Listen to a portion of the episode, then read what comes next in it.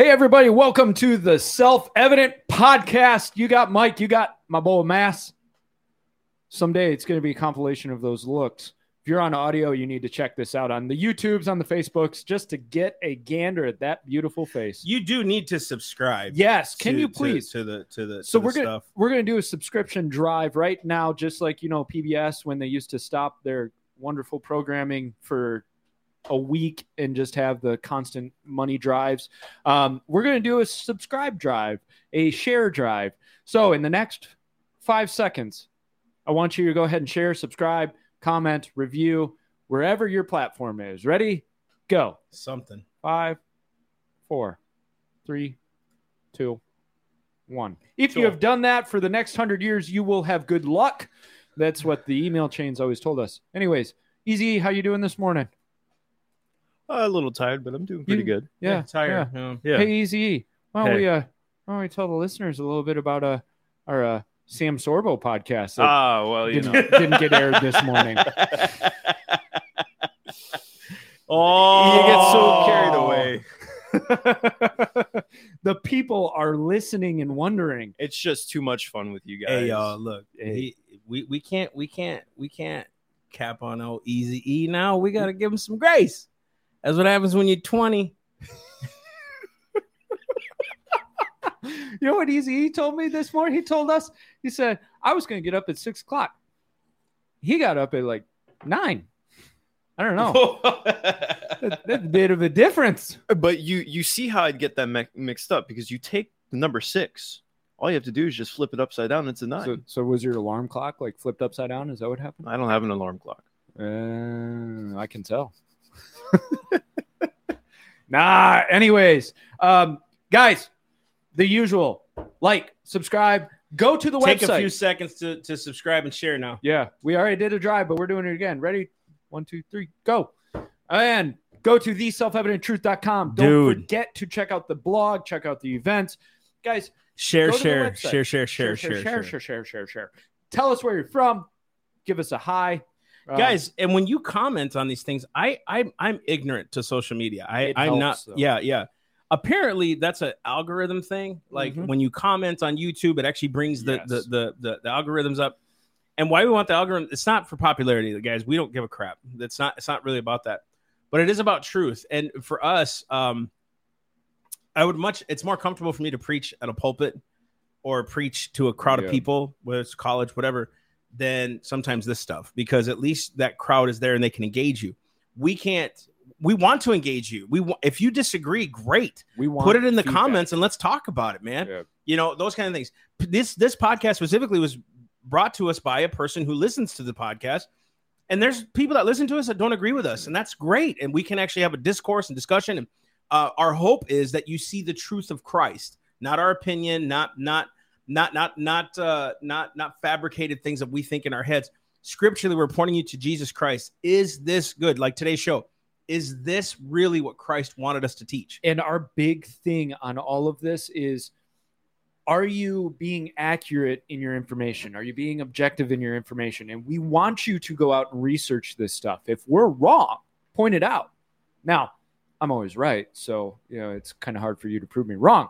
But come with information, come with research, come with sources, and let's have a discussion. We are more than willing to have a discussion with people. Um, and I think sometimes people are a little bit afraid, but I love when people, especially at the homeschool conventions, people come up and say, Hey, I've got this issue that I'm, could you guys, you know, delve into this? And we have even told you, shameless plug here, if you buy a constitution course that, that you can find at theselfevidenttruth.com, get, go out, get the constitution course. If you buy it, you get us with it.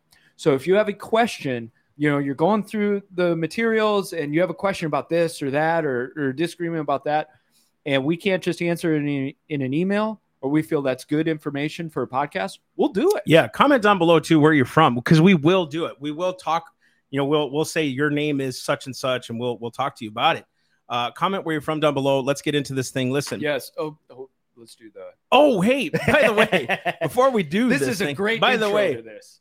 shout out to tejas Pew, pew. Texas, we love you. It was great. Louisiana, your traffic sucks. You guys suck at driving. Oh my god. that was Sorry, that, That was went a little- That, that was went- personal. Another That round went- yeah, curve. she Okay, she- but when you the whole boat went this way. I'm I'm way. willing Yeah. to take Louisiana on right. I'll Woo! take Dude, all y'all. when on. you have to drive through six accidents of traffic Oh, and none of them are on your side, it Oh, does something to so you. frustrating. Two hours lost because of your bad driving. Okay, so- Louisiana. anyways, Back to said point. Uh, we we uh we we something. Oh, we have this. So Mikey, Mikey, it was on Wednesday, I think it was. You sent me this ad, and I thought, you know, there comes a point where I'm not a fan of tribalism. I'm not a Right. fan of shock theory. Right? Truth is already shocking, right? Right. But there are times where it's like that was good. Okay, that was well thought was out well thought out. and and it's it's like how are you going to refute this i mean really how are you going to refute this and so mike's going to tee it up here so uh, I came across this because of a, a thank you YouTube, I guess. Uh, Sky News Australia ran this, and it's a, a candidate in Arizona. And I'm not going to give any more than like I just want you guys to watch this video, and we'll have some commentary afterwards. Go ahead and play it, easy. Democrats like to say that no one needs an AR 15 for self defense, that no one could possibly need all 30 rounds. But when this rifle is the only thing standing between your family and a dozen angry Democrats in Klan hoods, you just might need that semi automatic and all 30 rounds.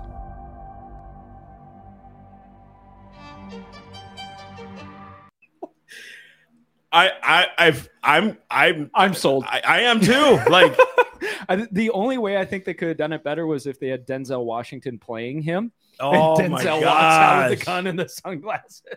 so so it's not even that it's funny. It's like dude that that's a point there. That makes Yeah. a point. It- it's very solid point based position right? Yeah. like the fact that you say we don't need 30 rounds um i bet you any money back then they would have wanted 30 rounds for their guns. And that's you know what i'm saying? And what the left doesn't talk about enough, because of course it goes against what they really want to put forward in agenda. Gun rights were very important to black people in in the South during those times, and their communities would defend themselves with guns. They they would have basically a militia in their community they to defend against the KKK. And more power to them. That's that's uh, when when I get called racist for my skin color. It's like I'm the one who wants black people to defend themselves. yeah. How is that racist? well, you know, I, I think too, what, our whole position, our whole point here is not to defend ourselves. We're defending scripture. What we are talking about in this show is is socialism, because that's in essence what all this is, right? Is trying to cater to one class of people over another. And dude, scripturally already, I can blow that argument out of the water five ways from Sunday. That's not the point. The point is, can we walk this thing out scripturally? And is what's being proposed in this curriculum here? Again, thank you for the guy who Uh, this out. yeah, he he it's it's amazing, and I'll, I'll pull up his. I don't know if he wants me to reveal his name or whatever, but Yeah, I just thought how how cool how cool that he turned us on to. This is what's going on in my church. I confronted it, and for some reason, and get you know who he says approved it. Who was in charge of like do it? The youth pastor. Yep. It's And- the young people who don't. I'm sorry, You're right. you're you're swayed by opinion rather than the scriptures. this will probably get offensive. Um, but it, the youth pastor signed on to it, but why? Because his wife is invested in this thing. Woo. And and when he went to leadership, the the head pastor, the head pastor basically said, "Well, I trust them; they can do what they want." Message to you if you are in charge: always be aware of what people underneath you are doing, and be invested in it.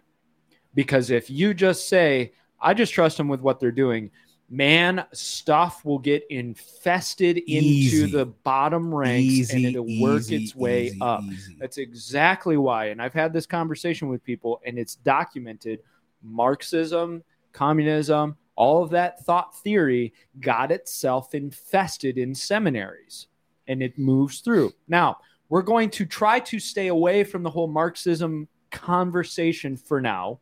We're just gonna go biblically, dive We're- into this. yeah, biblically. we're going to go biblically, but we're going to talk about this program that that this listener had brought up to us. It's called Be the Bridge by Latasha Morrison, and this is a program that's pointed towards chur- churches, but also towards organizations, as big of organizations as organizations like Forbes and YWAM.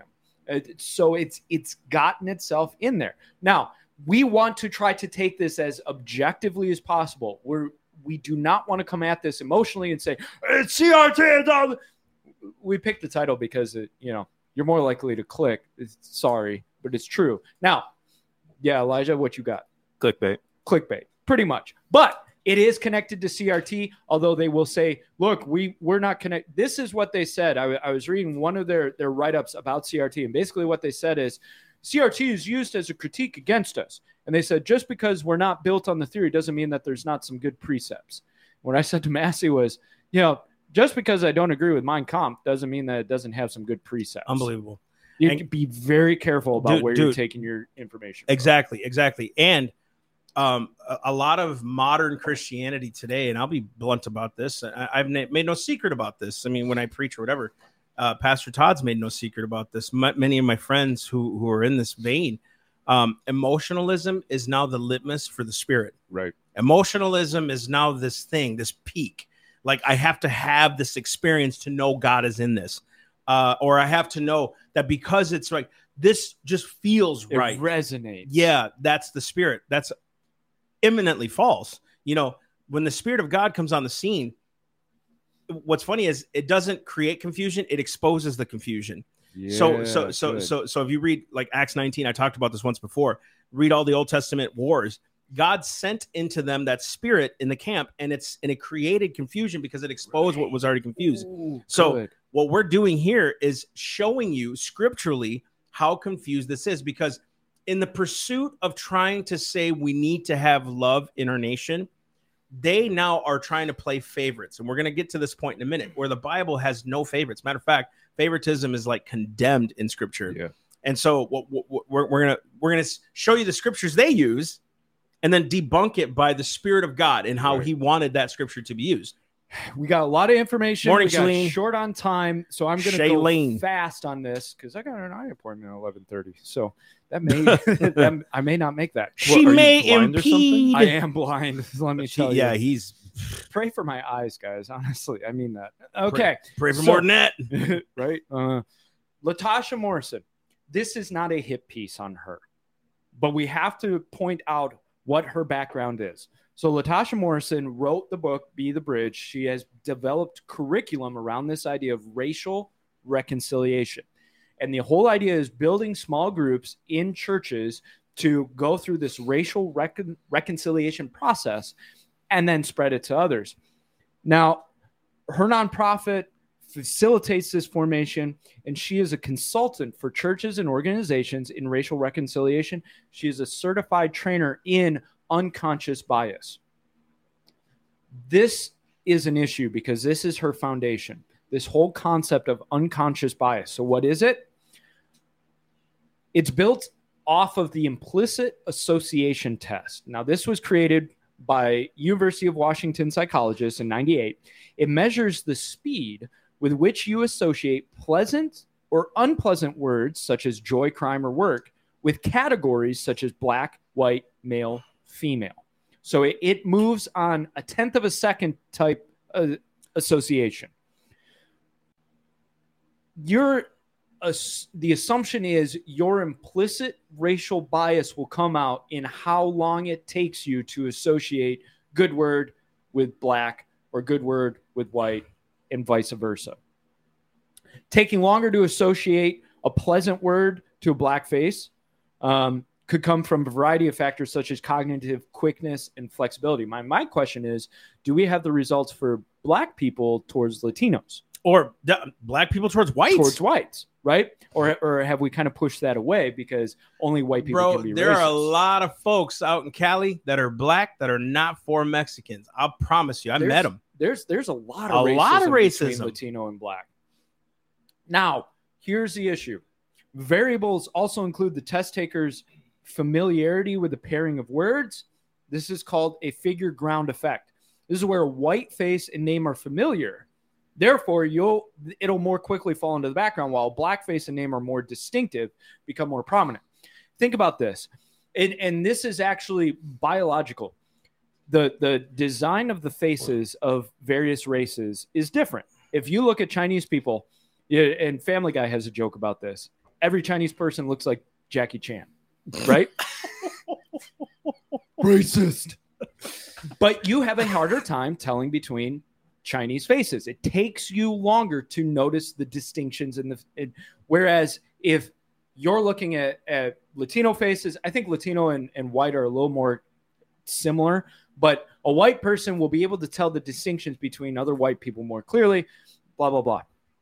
So it takes you longer. But the problem is that longer time frame will create in the study a, a consideration of racial bias. Right, right, right, right. This test has been truly debunked. It's been shown to be completely inconsistent. A person could get implicitly racist in the morning and implicitly not racist in the afternoon. Jeez.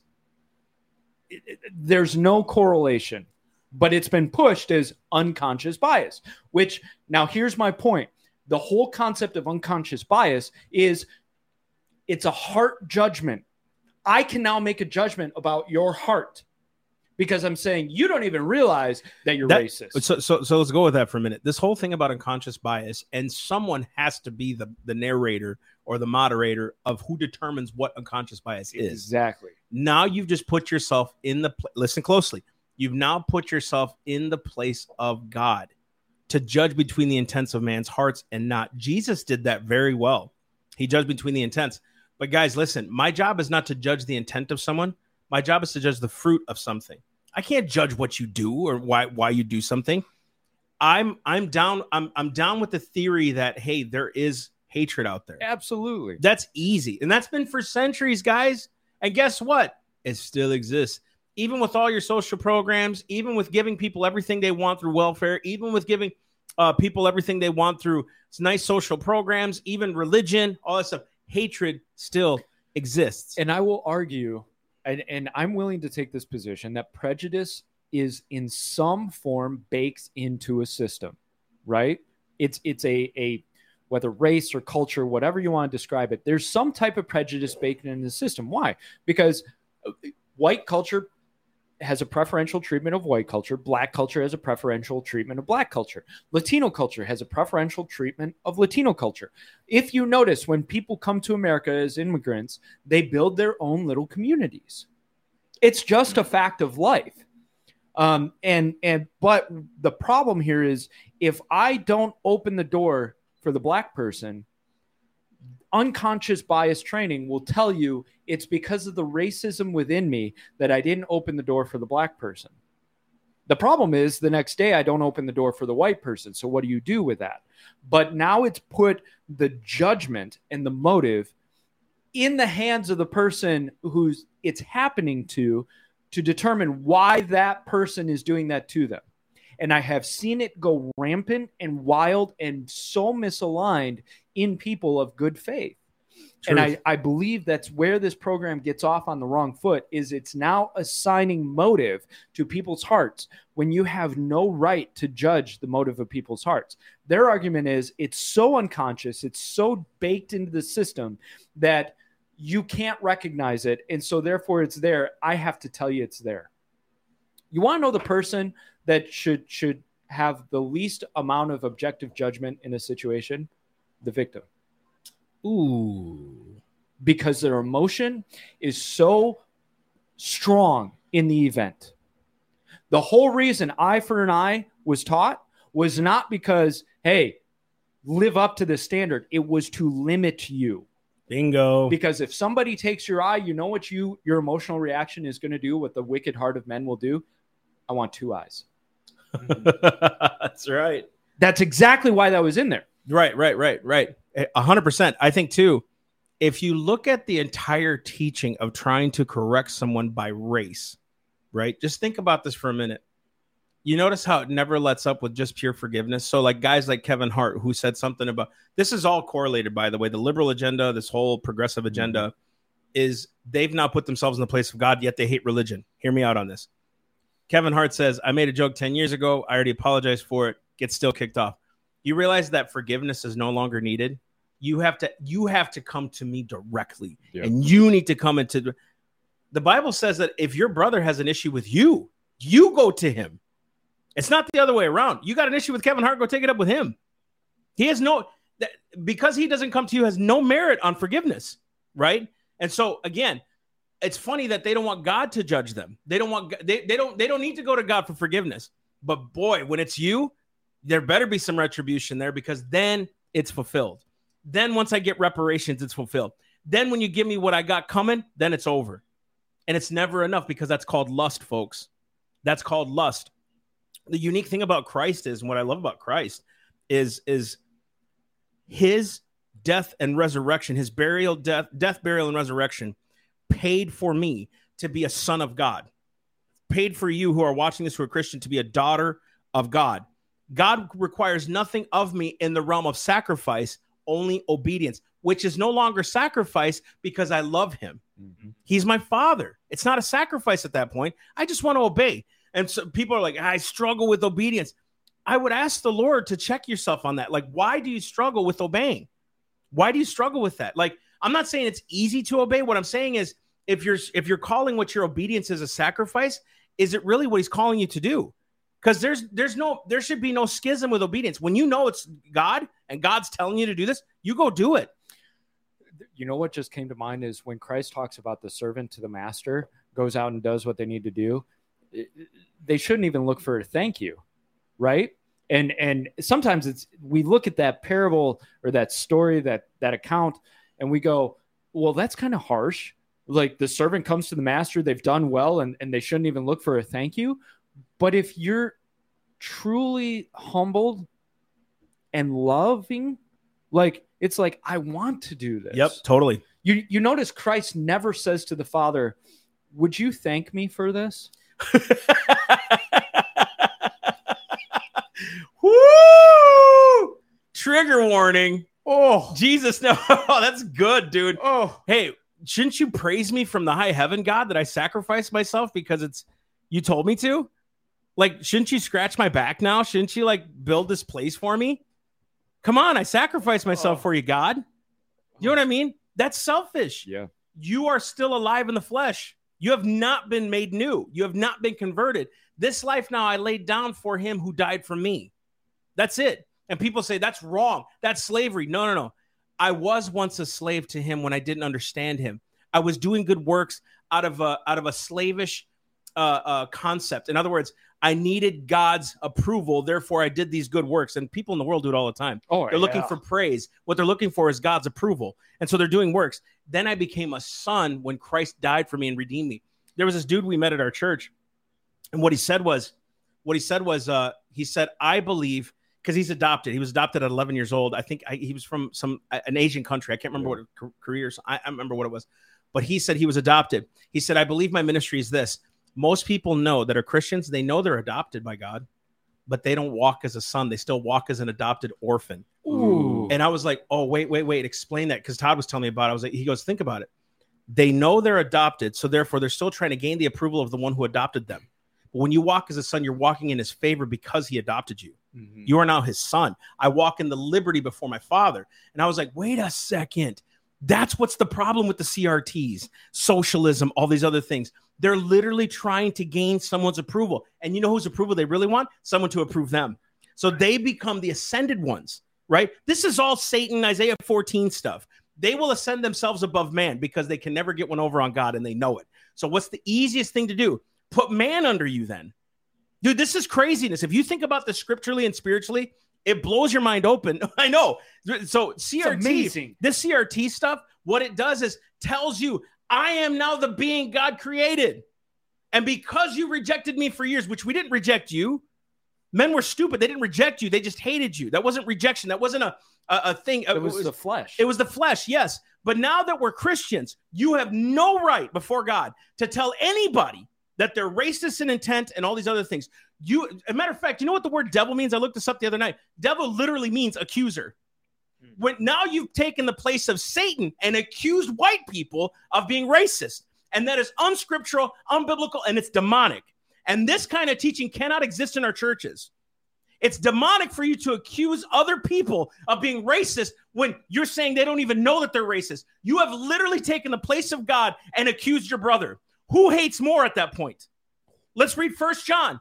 You cannot say you love your brother. I'm sorry, love God and hate your brother. By you accusing them, you've walked in the place of hatred.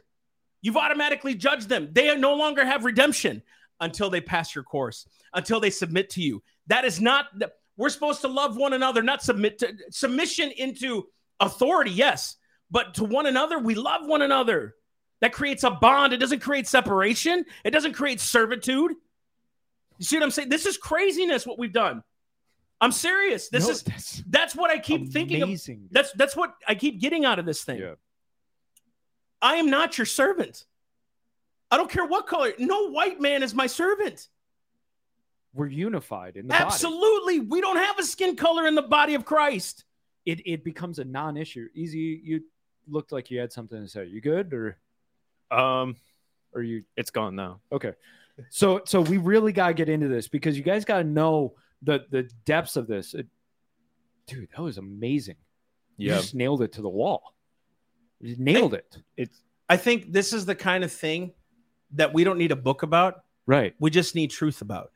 And and before I get into this, that there's a whole process, a, a whole organ, organized process to become okay, right? And it's like what you just said, sweep all of that away. If you and I are brothers in Christ, none of that matters. I am a new image bearer of Christ. And, and they use that type of language in their stuff, but they don't understand that you and I are unified in Christ. All of that past crap doesn't matter. Go with that. So go with that Second Corinthians 5 17, right? It's that I am now born again. Right. I'm born again. I'm not born of the old, my old racist hatred, whatever. I'm now born into the family of God.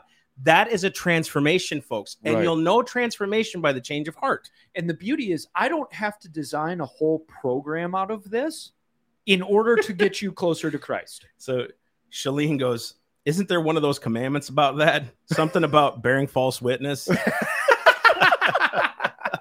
I love you, girl. No, no, no, no. See, that's Old Testament. Yeah, yeah. We don't That's talk Old about Testament. that. We don't talk about That's that. the old covenant that yeah, doesn't it's apply the old to covenant today. doesn't apply to today. Uh, How are the comments going? I mean, This is crazy. I mean, we're, That's we're, we're there and they're generating and it's Good. good.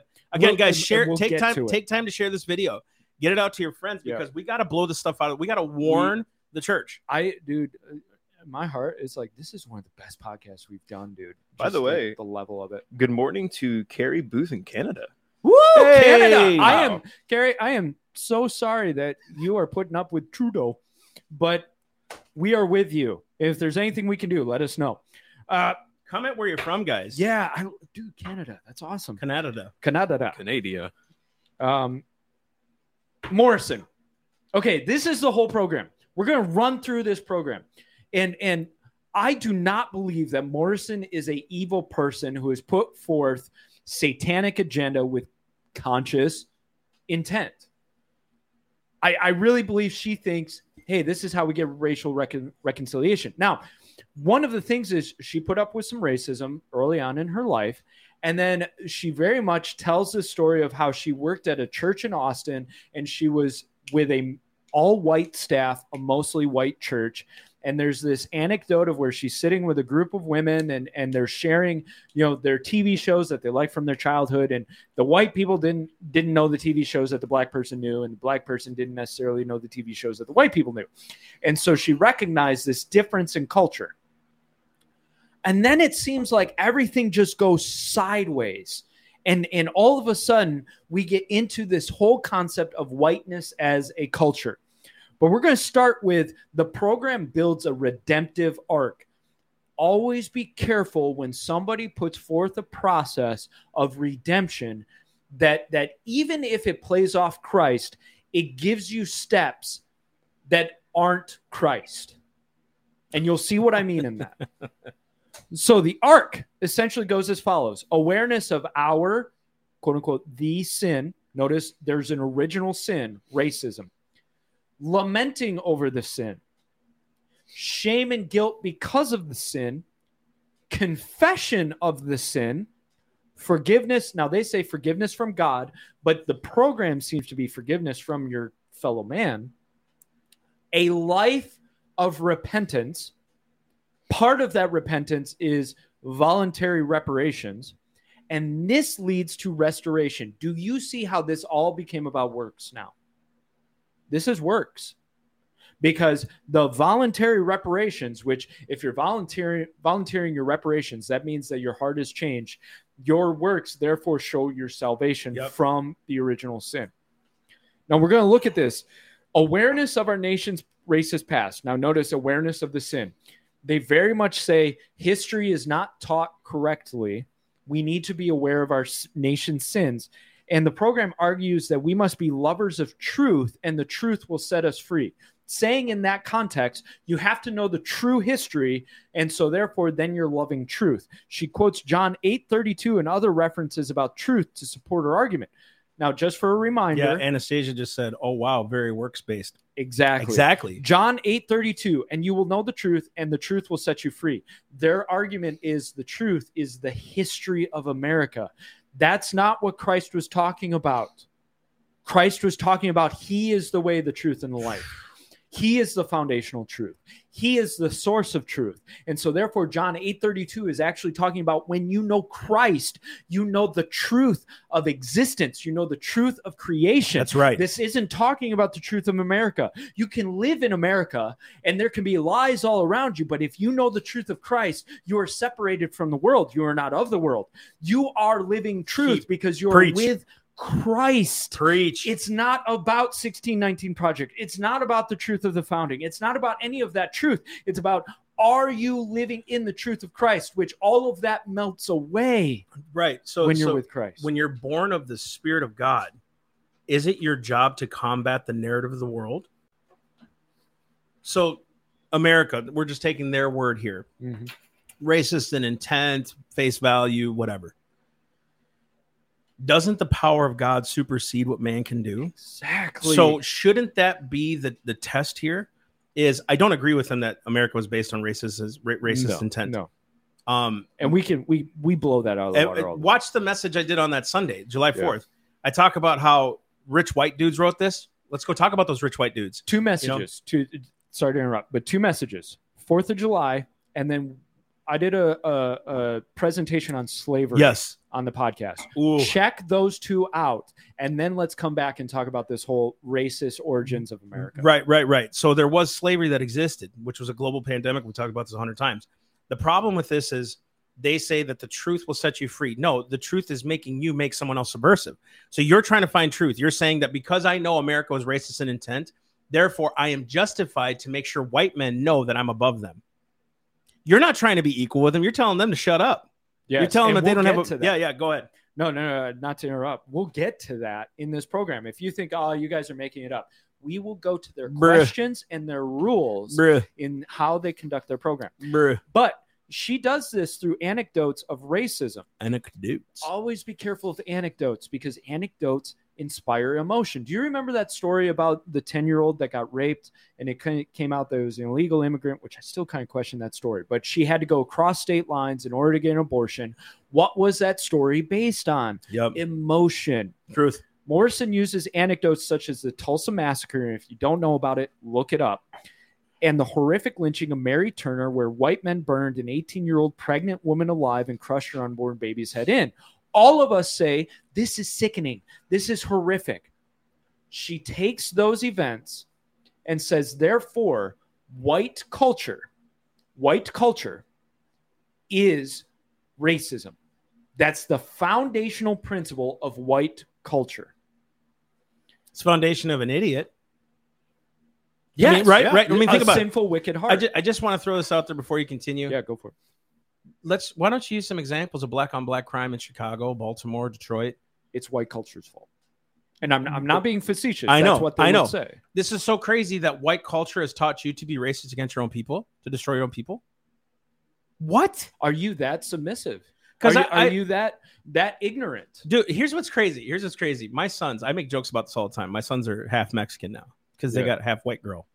So Man, you moved up in the hierarchy. You married a yeah, white woman. it's like having a Nutella sandwich. you know what I'm saying? But reverse. Like it's wheat with like marshmallow in it, like wheat bread with marshmallow in it. So like I make jokes about this all the time. Like my kids inherently have landscaper roofer built into Yes, the detailer, like for real, right? Like it's in them. Because they work for a white dude. The the the, the stigma is white people hire Mexicans because they're good workers. I've always said this. Shame on the white person that actually says that because that proves that your culture doesn't work. But that doesn't mean racism. That means you see something in them right. that'll bust butt and you want to get this done. let, let me come as an ambassador of the white race. White 17, 18 year olds do not want to work. Oh! I, I'm willing. how many how many black young men are stealing because they don't want to work?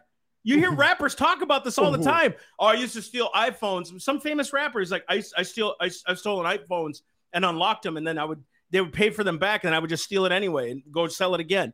It's like this isn't a white black thing. This isn't like a white Mexican thing. This is just the sinful nature of man. Exactly. Right? And, and we can't get misdirected because as soon as we start building concepts from race about sin in the hearts, it becomes very easy for one race to point No. the finger at the other. Yeah, let's not say it. White people aren't lazy. I know tons of Pete Todd, you, Elijah, kinda.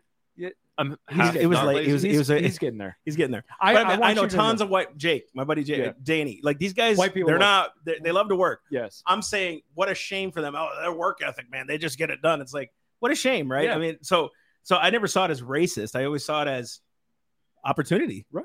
I it, and so number two, you lament over your sin. So this is sadness or humble lamenting of the original sin, which leads to feeling shame and guilt. And this program is very big on you have to feel the shame and guilt of your original sin, of, of your generational sin, ancestral sin.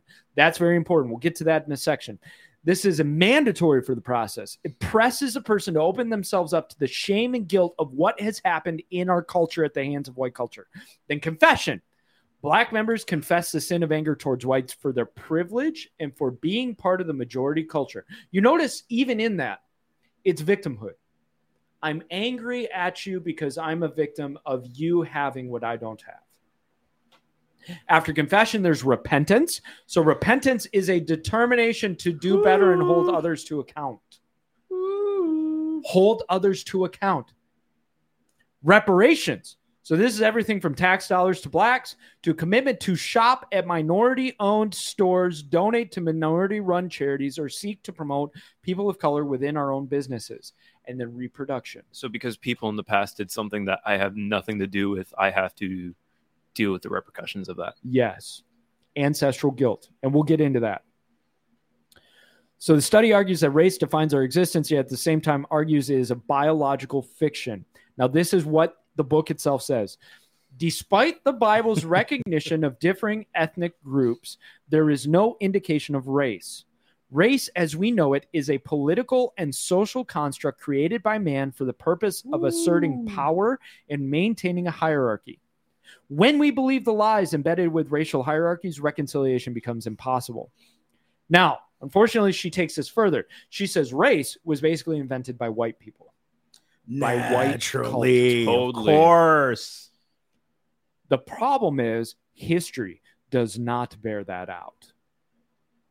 All cultures have driven have have created dividing lines around looking different from each other. Yeah.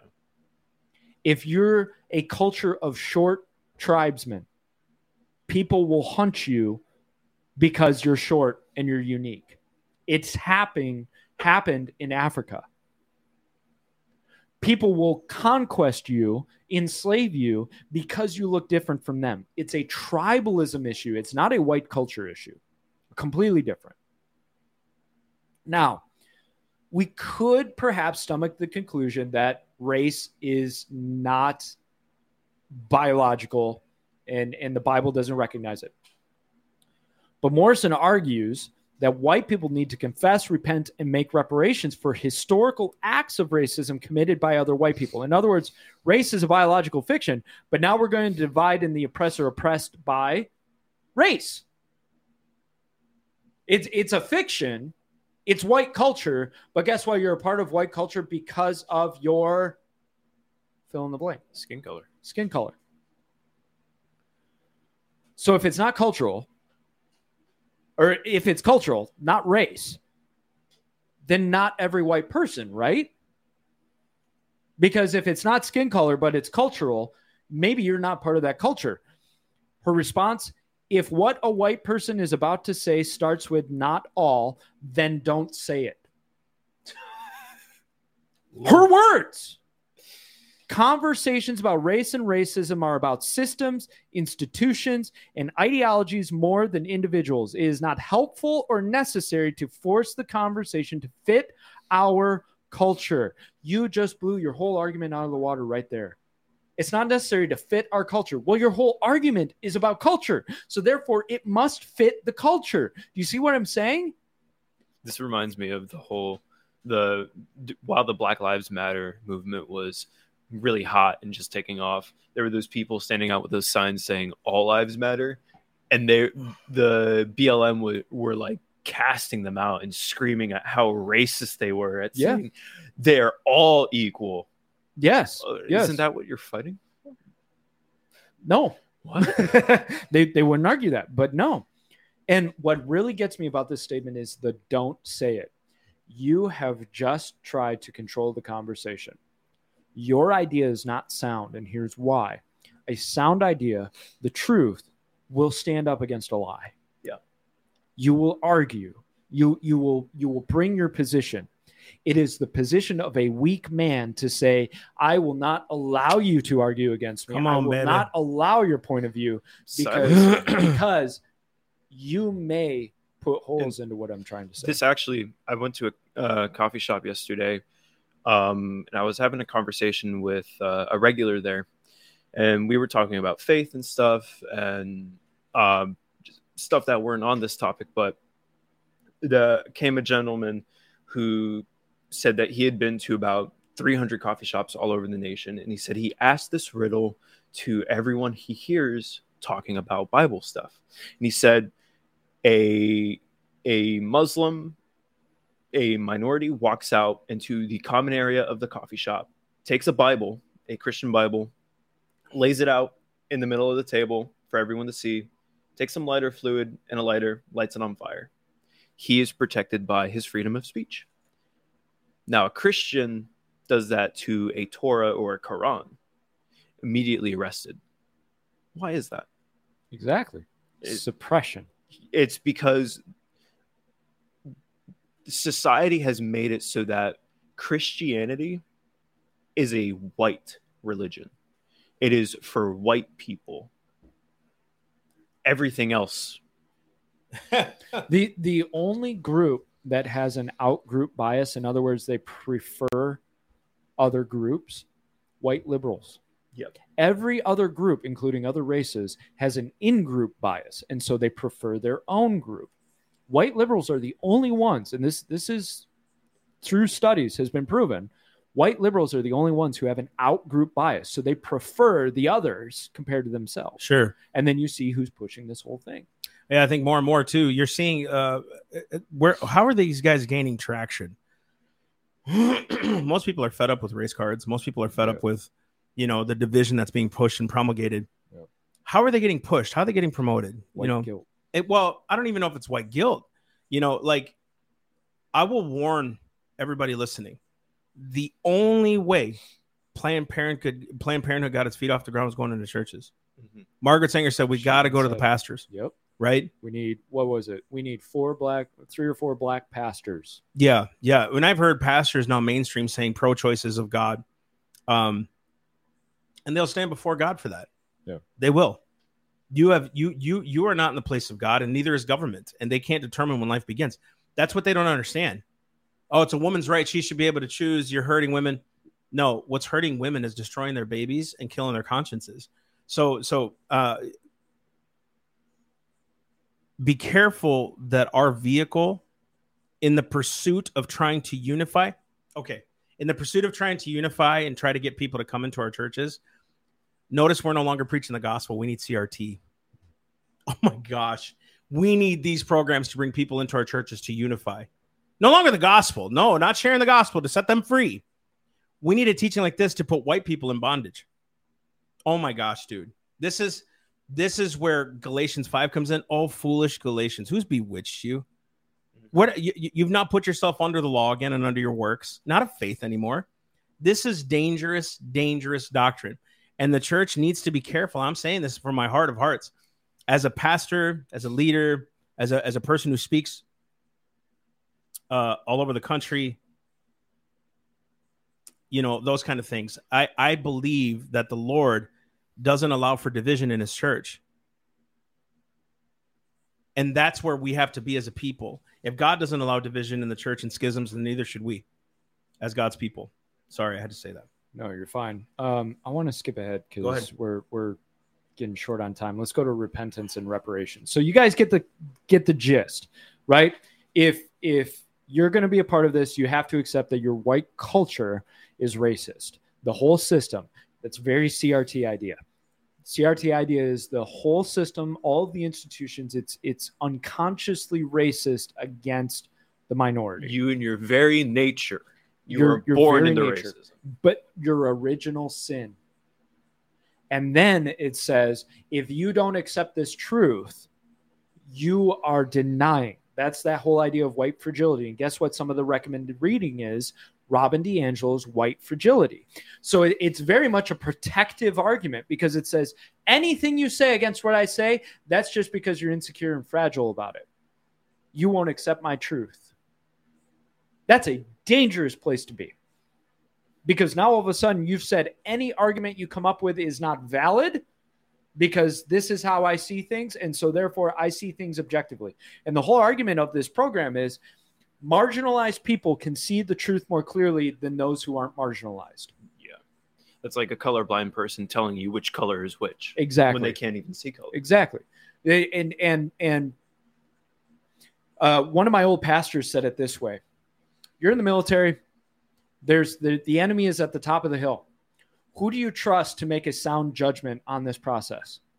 The general, who is the tactician, who is who is objective, who is outside of the emotions of the situation, or the man standing in the front line who just saw his buddy's head get blown off who do you think has more objective reasoning? The victim and the one in the middle of the skirmish, or the one standing outside? Now, their argument is the victim, the one who is emotional in the situation, has the most objective view because they see it from, from all of the depths. Now, I'm not saying that the majority doesn't have a blindness, but the majority, the, the people who are outside of the situation, might actually have a more objective view of it. right right right Tunnel vision exists. It absolutely But it- exists, and but it- emotion creates. it. and emotion creates it and emotion is how you dictate people Yes. again i will say this to the high heaven every every dictator knows this you can get people to do anything by two by two basic instincts which is emotional fear and greed and and and you can get them to believe anything and say anything you want and that's dangerous Yeah. that's dangerous So she writes under repentance and reparations Isn't change the core of repentance? And true concil- reconciliation requires that we change our behavior, that we set a new trajectory. This change of trajectory, this about face, is what we call repentance. That is behavior modification. That's not transformation. Notice that. Your works will prove you're saved. oh gosh in her section, the gospel of reparations, ugh, that always grates me when somebody tries to connect gospel to a specific social issue. yeah right right oh I man would we, never say the gospel of government affairs. you know what we should do is get her on the podcast I would too. no no we should love to. we should we should drill her uh, and, and not drill her to to to own her. her, No, own her. no, no, no. we can pull all this stuff apart by saying you want government social programs to bring you reparations when God is your sustainer. Right. So she continues if repre- if repentance requires turning and walking away from the sins of our past, doesn't it require walking towards something more reparative? So reparations and repentance are inextricably intertwined, and those who have inherited the power Oof. and benefits of past wrongs should work to make it right for those who've inherited the burdens and oppression of the past. I'm not paying for the sins of my fathers. You know what this makes me think of? Maybe you can clarify this. When Christ is talking to the Pharisees and like, you built tombs for the prophets that your fathers killed. You remember that? He's like, you, you you're now invested in this whole process. And that's what this makes me think of is like, I'm not responsible for the sins of my fathers. Dude, I'm not going to be judged for the sins of my father. No. I mean, think about it. Let's just talk to her thing here. Do I have slaves now? No. Am I employing black people at some low rate? No. Have I have I worked towards trying to reconcile what my fathers did to them? No, because I had nothing to do with my fathers. Quite the opposite. My fathers don't even belong to this land. I'm a first generation American. I mean, you, you know what I'm saying? Yeah. You did, did, do you know how far your lineage goes back? Because Yeah. Because if you think about it, there's a lot of white people here that came from different countries that are first, second generation. Yeah. Why should their money go to you? I well, exactly. I'm I'm mostly Dutch, right? Uh, my my grandpa came over on the boat when he was really young. Uh, it, it might have been my great grandpa, but I'm pretty sure my grandpa came over on the boat when he was really young. There's, there's no U.S. slavery on that side of the family. Now, my mom's side, they were in the South, but I I haven't heard anything of slave ownership. Remember, only six percent of Americans own slaves. Okay, we seem to think it was 100% of Americans during that time owned slaves. 6%, right? Um, but I, I, I want to keep going on this. She argues that white Americans should therefore repent for the sins of the nation's past. This gets into ancestral. And Massey, this is where I really want you in on this. In her theory on repentance, she uses the examples of Daniel and Ezra since they repented before the Lord on behalf of the entire nation of Israel during a time of judgment. Let's go to Daniel. Daniel was in Babylon. 70 years after taken into exile, Israel's kings are gone. Judah's line is in hiding. But It was time for the people to return. They're being punished for transgressions of the Mosaic law and their 490 years of neglecting the field's Sabbath laws. This is declared plainly in Chronicles 36:21. In his prayer of thanksgiving, he confesses Israel's sins against God. Right. He identifies with his people because he is their prophet. He's the voice of God. So it's not you and I identify with every single sin that our fathers have done and oh, I take on that burden. He's the leader. He's saying we as a people have done this. Mm-hmm. He's putting himself forward. Ooh, come on. It doesn't mean Daniel's saying I'm guilty of this as well. That's actually to me that's a sin. For me to take on a sin of somebody else that I haven't committed. I'm now lying in front of the face of God. That's exactly it. That's exactly it. Because I I have to answer for my own sin. Right. I cannot answer for the sins of others. You know, there's a lot of I can't fix them. So it's funny. You don't want me to talk about the gospel in the public square. You'd think that's proselytizing, that's forcing, that's this. But doggone it, if I don't agree with you, I'm racist. You, you see what I'm saying? How come they're not fighting for us to preach the gospel in the public square? The First Amendment's being shut, dude.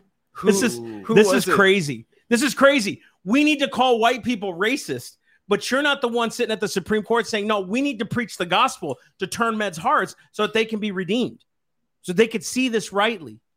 Right? Fix the system So, the gospel. so standing on standing on a soapbox, preaching the gospel in the middle of town square when nobody's listening to you, is forcing your opinion down people's throat. But raiding stores, throwing, Oh, shooting up, on. shooting up city blocks, causing riots, isn't forcing your opinion down people's throat. No, it's just expressing your anger. That's express. That's peaceful protesting. so we had Ezra as well, the leader of New Judah. They rebuilt the temple, were restoring the Passover. Then he finds out they've been intermarrying with the nations around them. That sounds kind of racist to me. Ooh. not wanting to marry nations around them. Israel was repeating their old sins. So what did Ezra do? He pulled his hair, his beard, he tore his robe. His prayer was similar to Daniel's. He recounted Israel's iniquity, recalled the exile, and lamented the sins of Israel. He says, We throughout, it says, our guilt. You want to know something about that? He was recognizing the current sin of Israel. And again, he was the leader. He was praying as a leader. He wasn't guilty of the sin of intermarrying.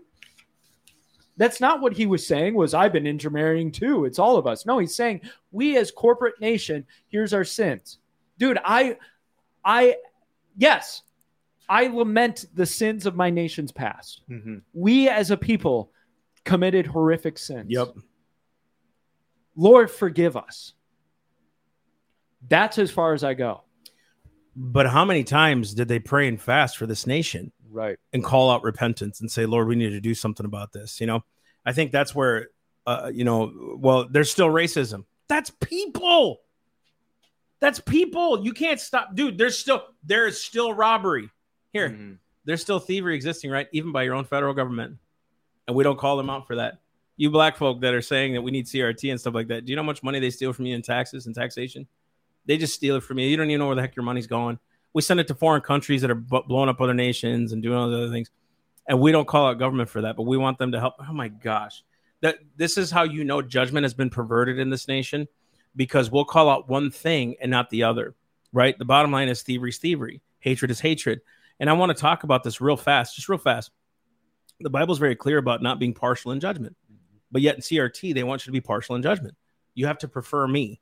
You have to be above you know i just want to say in first john it's very simple 420 it actually says if anyone loves god if anyone says i love god hates his brother he's a liar for he who does not love his brother whom he has seen cannot love god whom he has not seen right uh first john 2 9 for uh, whoever says he's in the light and hates his brother is still in darkness notice it never says anything about racism do you know why because racism is just a piece it's a byproduct of hatred you're hitting the wrong thing folks and i, I can't remember who it was a poet i think it was william Ralph Inge, he's I think he said he was the one. Don't quote me on this, but I think it was him. He said for every thousand people that chops at the branches, only one goes for the root. Racism, stealing, lying, killing, all these other things are the root cause of hatred, and it's a hatred against God and His law. Mm-hmm. And men don't want to submit to that. Therefore, that's why they don't serve Him, right? And I dare say many people who have claimed that they are Christian have fallen into the narrative that somehow if you submit to some kind of teaching that prefers one over the other, you have literally misinterpreted the scriptures. Right. He actually reproved the Pharisees for saying, You have people sit in higher places than the others. Uh, he that is last shall be first, and all these other things. That is the true understanding of the gospel that I put myself lower than everyone else, not because of my skin color, not because I'm, I'm white or I'm actually Mexican, but not because I'm whatever, but it's because God says, Prefer others above yourself. That's a command from God not a command from man because of skin color. That is proving to yourself that you are dead to yourself and you're alive to Christ. It is proving to yourself you have no pride within you. And so when we look at scriptures like this, uh, here's another one Matthew 5. But I say to you, love your enemies and pray for those who persecute you, right? Where is that? You're not loving your enemy by telling him to submit to you. Love your enemies to what? The truth. If you can truly bless your enemies, how many people, how many people would actually benefit from this teaching by saying, look, there's a lot of racism out there. We need to have prayer vigils about this. Where's that? No, but I need to tell you white people because somehow you inherently have racism in your head. You don't even know it, by the way. You don't know that you're actually racist, but I'm telling you that you are because you don't know it. I'm like a Jason What the Bourne heck? sleeper agent. At What, that point. uh, I mean, come on. You know what I mean? So we're seeing all this happen, uh, excuse me, through the scriptures. Uh, I, I will say this Psalm 5 5. Look at here. The boastful shall not stand before your eyes. You hate all evildoers. Isn't it wrong to boast? Isn't this what's happening? Yeah. We're boasting ourselves now above. You can call me whatever you want, but this is wrong. This is unscriptural. It's ungodly. It's unbiblical. And guys, anything unbiblical and unscriptural is demonic. Mhm. It is demonic and it, it is antichrist. There's no reconciliation in this. It's fleshy reconciliation. it's it's submission. Um, and just in case you're arguing, yeah, well, I don't think the program really does that. So, an example of how this organization organization runs things. Here's a public document, Whiteness 101, which supplies various tips that white members are expected to follow.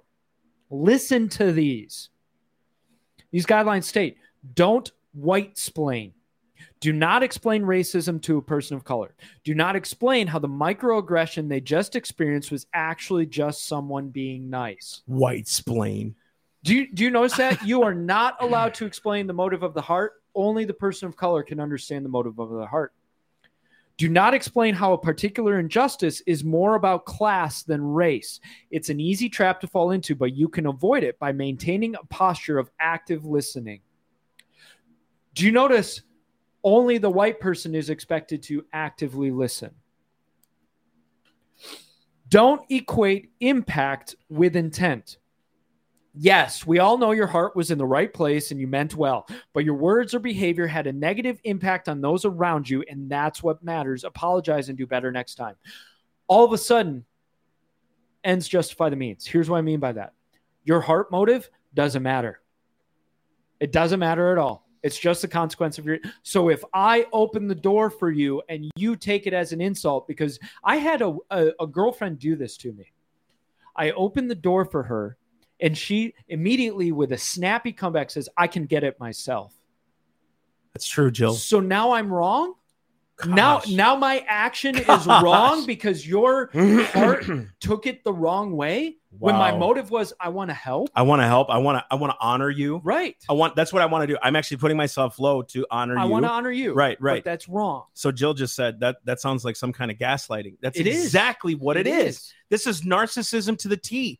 A narcissist won't come up to you and say, "Submit to me." They will go roundabout and do it in a way. And most of the time, I'll say it in churches. This happens where they'll put the God stamp on it. You don't understand. Therefore, I know from God. I can hear from Him. Don't you dare touch God's anointing. I mean, I've heard this stuff Yeah. for years and it's gaslighting you get and then they, they go well you don't hear from the lord like me i'm the one running this thing therefore dude this is craziness this is exactly what's happening here and i don't know how far we're going to go with this but i want to read titus 3 by the time we're done to really put this in perspective Let, let me finish these rules and then definitely. Don't demand proof of a person of color's lived experience or try to counter their narrative with the experience of another person of color. Well, if your experience is singular but important, then shouldn't another person of color's experience that's the opposite also be just as important? The experiences and opinions of people of color are as diverse as its people. We can believe their stories, but keep in mind just because one person of color doesn't feel oppressed, that doesn't mean systemic institutional racism isn't real. Ooh, Funny, but one person of color's experience that does say it's real means it's real. Do not chastise people of color or dismiss their message because they express their grief, fear, or anger in ways you deem inappropriate. Oh man. Understand that historically we white people have silenced voices of dissent and lament with our cultural idol of niceness. Provide space for people of color to wail cuss or even yell at you. Jesus didn't hold back when he saw hypocrisy and oppression. People of color shouldn't have to either. In other words take their punishment.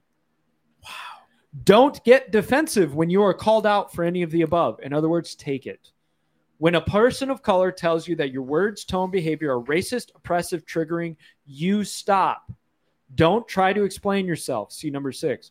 Don't become passive aggressive or sarcastic. Don't leave in a huff. It may be helpful, however, to inconspicuously step outside, go to the restroom, take a deep breath. Remain cognizant of the dynamics of white, White fragility. And take note of how it usually shows up in you. oh my god. Any gosh. emotional response you have contrary is white fragility. Do you see how they have hemmed you in to a certain line this of is thinking bonkers and will not allow you any step outside of the I, program? I heard this lady say this morning. I just subscribed to her YouTube, and I, I, uh, I don't, I don't. She said this: "My disagreement of you does not connotate attack." Truth. My disagreement of you does not connotate attack. right. It just means you're not right. You can and and that's what I what is so one-sided about this. You can scream at me how racist I am, and you have the right to do so, but I have no right to counteract. That, that is called discussion. Right. And- That is and- a discussion. and the whole argument of the program is let's have a discussion but it's a very one-sided discussion now this isn't the only concerning area of discourse being controlled groups are recommended to be 10 women which don't you find it interesting that they voice women now this is this is where people be like oh you sexist in the garden eve what was she Deceived. deceived. Adam sinned. I do believe that there is some semblance of like deception that happens among women that Satan knows he has a stronger discourse in deceiving women first Mm. and then getting the man to sin. Truth. No more than five should be of one race. They sit in a circle going through the process of lamenting, shame, and guilt confession. And then some of the discussion questions include I want to read these to you guys, find the fault in these. Do you understand how a white parent adopting a child of color can be problematic? How can we avoid the white savior complex? LG, page 15, 16. Do you notice that? That's personal for me. The white savior complex. How dare you? Take care of your own kids then. Oh, but when you don't take care of them, when, when the government says we're no longer taking care of your kids, It's that's, racist. Oh my gosh, I can't believe how racist they are. You see what I'm saying? This is what they want. They want their cake and eat it too. This is called lust, folks. It is called lust. And you notice lust never ends. They've built an idol of themselves, and lust is created out of an idol. Read Corinthians.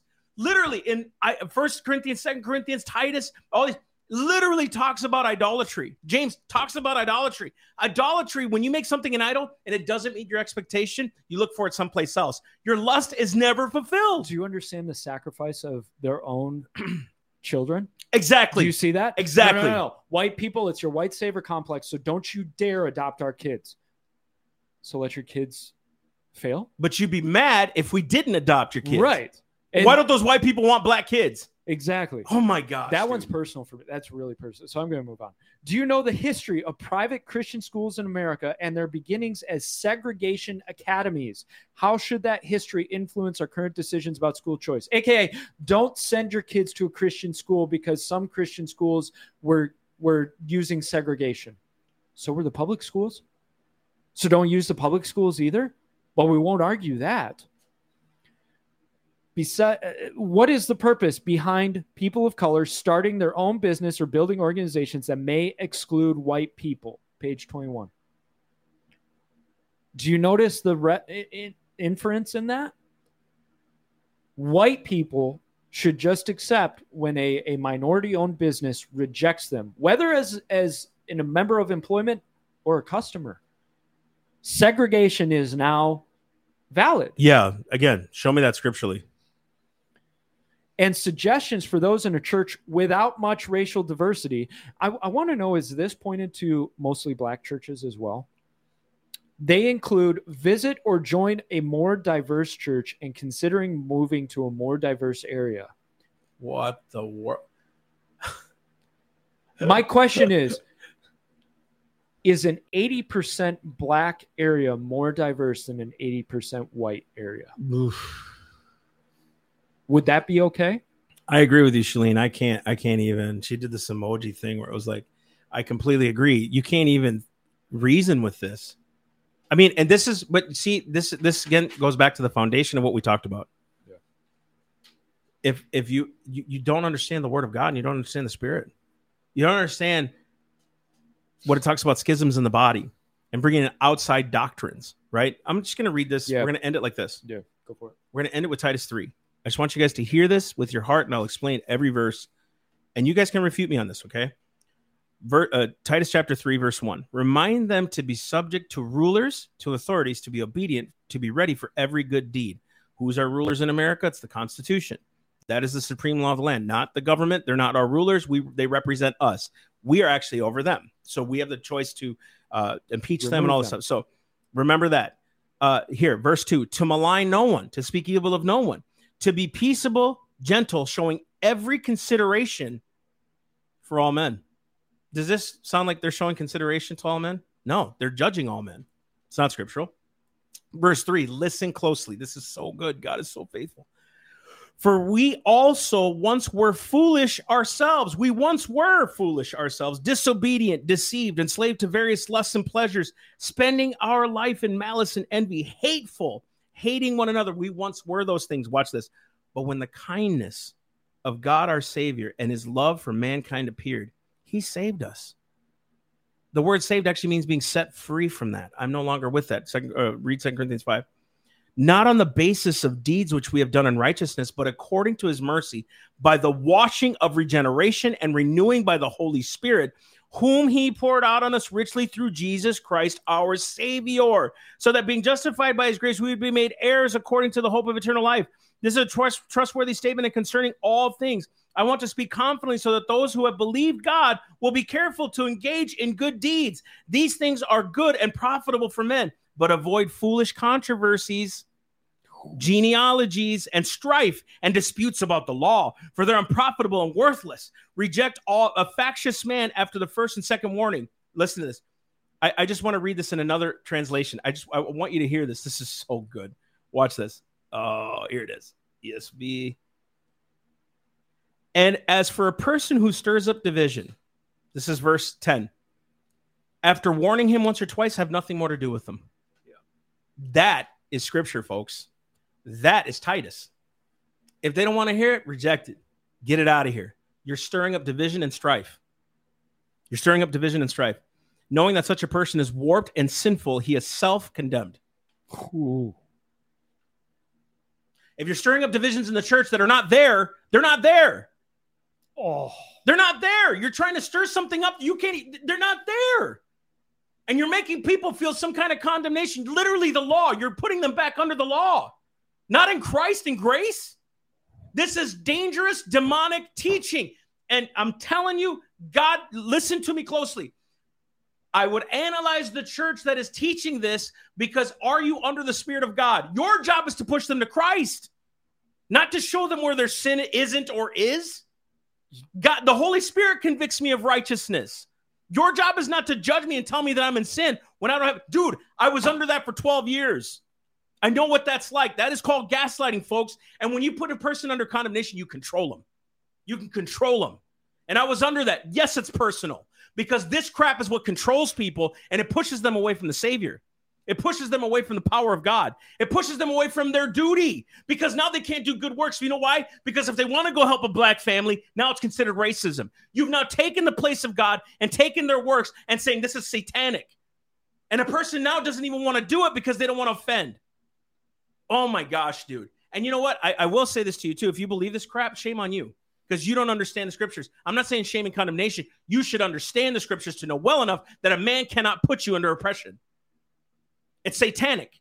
It is literally satanic. This doctrine, it's a doctrine of devils. And Paul talked about it constantly. Be careful of the doctrine of devils. Be careful of those. You you put them under circumcision. You're telling them they have to do something physical to merit righteousness. This is craziness. And I know I sound impassioned. I know I sound crazy, but it's true. Because I was under this for 12 years. I know what it's like to be in a cult. This is cultish in nature and it's pulling them away from the cross of Christ. The cross of Christ can set them free. Let him do it. The Spirit of God can set them free. Let him do it. The Holy Spirit is perfect in what he does. I don't need you to tell me that I'm racist. The Holy Spirit told me where I hated people, how envious I was, how lustful I was, what I did to my wife for. He told me that, not man. The, the scriptures did that. The Holy Spirit did that for me.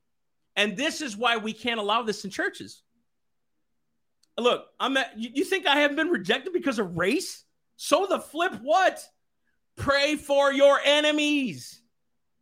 Love them. Love them. What's going to change them? Your argument? Love, dude. Love conquers all things. I'm telling you, man, that's true unconditional love. I heard a saying one time. Someone said the end of Christianity really it is to love Christ, but that's not the end. It's actually to love Judas too. Ooh.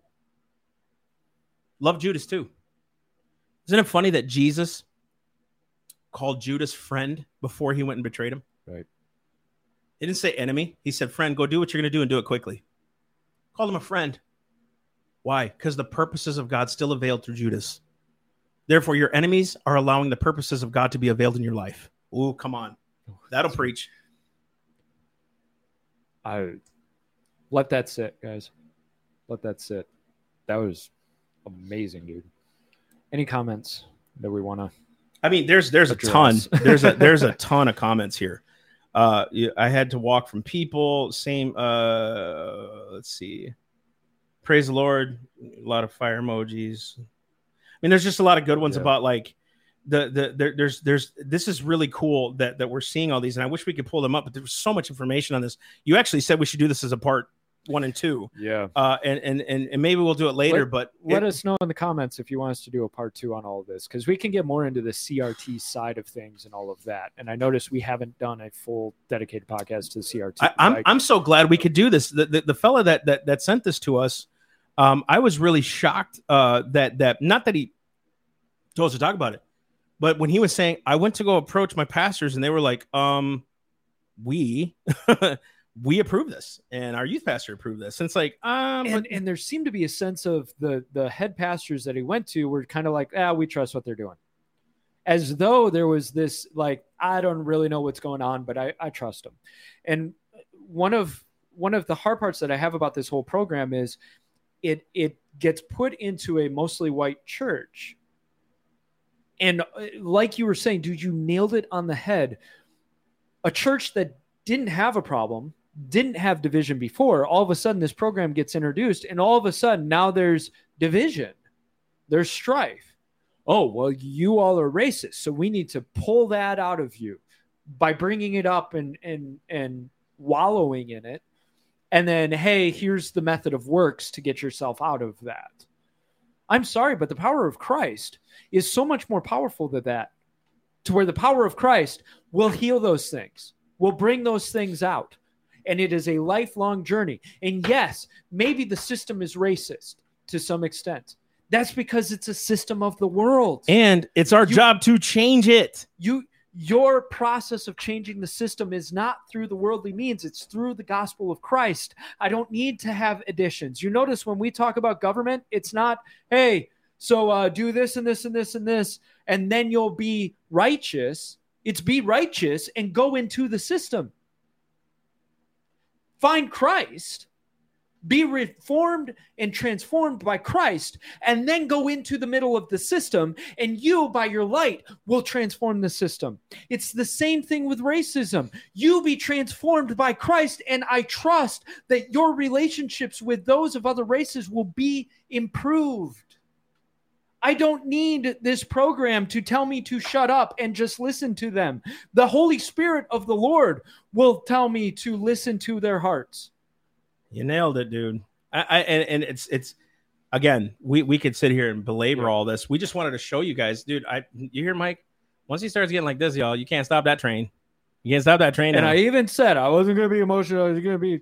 but it's No, not. It's can't That, it's not. It's not. It's it. passionate. It's it's you're disgracing the name of God now. You know what I mean? It's like you're you're you're trying to to somehow put into to, to, to man's heart that he's racist when it's free. It's it's it's wrong. It's not freeing, right? And all it does is make people go home and say, "Am I truly a Christian? Am I true?" You're questioning, dude, Don't. Yeah. buddy. That's what Satan does.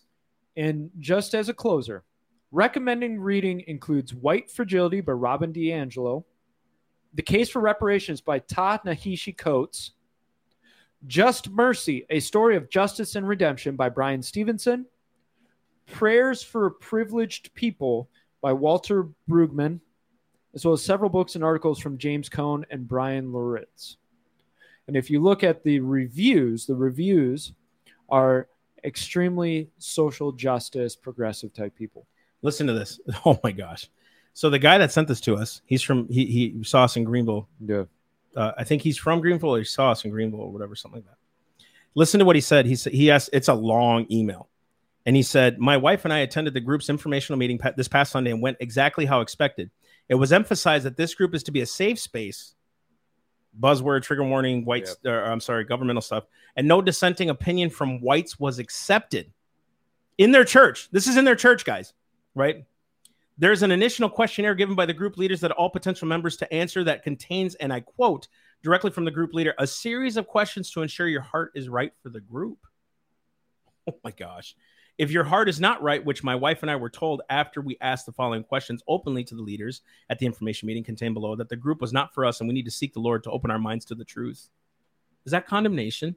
Yes. Is that a cult? That's that's cult like. Listen, dude, y'all, if y'all haven't seen any of our stories, I was in a cult for 12 years. I'll, I'll call it that. I don't care what repercussions come with that. That's why I left it. I realized this is a cult, man. I, I got to get out of this. I know what it's like to be deceived, and I and I don't stand for it. It's it. I was a yes man for a long time. Mm-mm. And even if I'm wrong, I'll at least say it. And then all of a sudden, someone will correct me and scripture will come. Then I'll change. But I'm going to say what I'm going to say because I believe this to be, and it's not being obstinate, it's just being truthful. Right. And uh, that kind of thinking right there just pulls everything in. That is literally, you can't question the leader. Whoo, that's called narcissism, folks. It's called narcissism. It's dangerous. This is dangerous demonic stuff, dude. That's Yeah, it, say. it, it couches itself in white fragility, and I know we're going round and round now because like that concept of white fragility will always shut you down. You're just being fragile. Gaslighting. You're just being fragile. You you need to accept this. oh man. We've got the oh truth. man. God, so dude. if you guys want us to do a part two more on the they're CRT pretty much direction, commenting that we have they? to. Yeah. Are they? Yeah. okay. This is this I, is I will that's a big one clink because furiously at my I think it's because we're not saying it's just wrong constitutional. No, it's biblical. It's wrong. Yeah. I think that's why people want it is because they want to know biblically how this isn't right. and and they want to know like what's the truth about this program and and i hope and please be honest with us do you feel we gave a fair shake to what this program is trying to produce. I didn't want to come at it and and uh straw man the argument. I wanted to actually put forward hey what is this program? What's saying? Here's why it's not scriptural. So be sure to leave that in the comments guys. Truth. we are so thankful for your interaction for your comments And all of Uh, you who support us love. monthly and yeah. Check out the torchbearers. If you love what we do and you want to be a part of it be a torchbearer. It helps us get where we're going elijah that was and I, good. elijah and i drove what 65 hours in like seven days something like that Just about. just about we're out on the road doing it and We appreciate help. we appreciate you guys doing that and your white privilege. yes you're Your white privilege. While, while you were flying. Yeah, that's yeah, Mexican. your that's, white your white that's- privilege that's Your called- massy privilege. that's called Mexican privilege, bro. yeah I got on the plane, you got in the car. uh, oh, how the roles have been reversed. Oh, how the roles have been reversed, baby. God is good to me. all right We're So- taking over. so yeah actually you are Married a white girl, hired white people. replacement theory Yep, is it there true it is. Bum, bum, bum. All right, guys, we love you. We will see you on Monday. Thank kidding. you I'm so kidding. much. I'm kidding. You know what I mean? All right, have a great day. Bye. Love you guys. Love you. Bye. That was a long one, but it was good. I gotta go.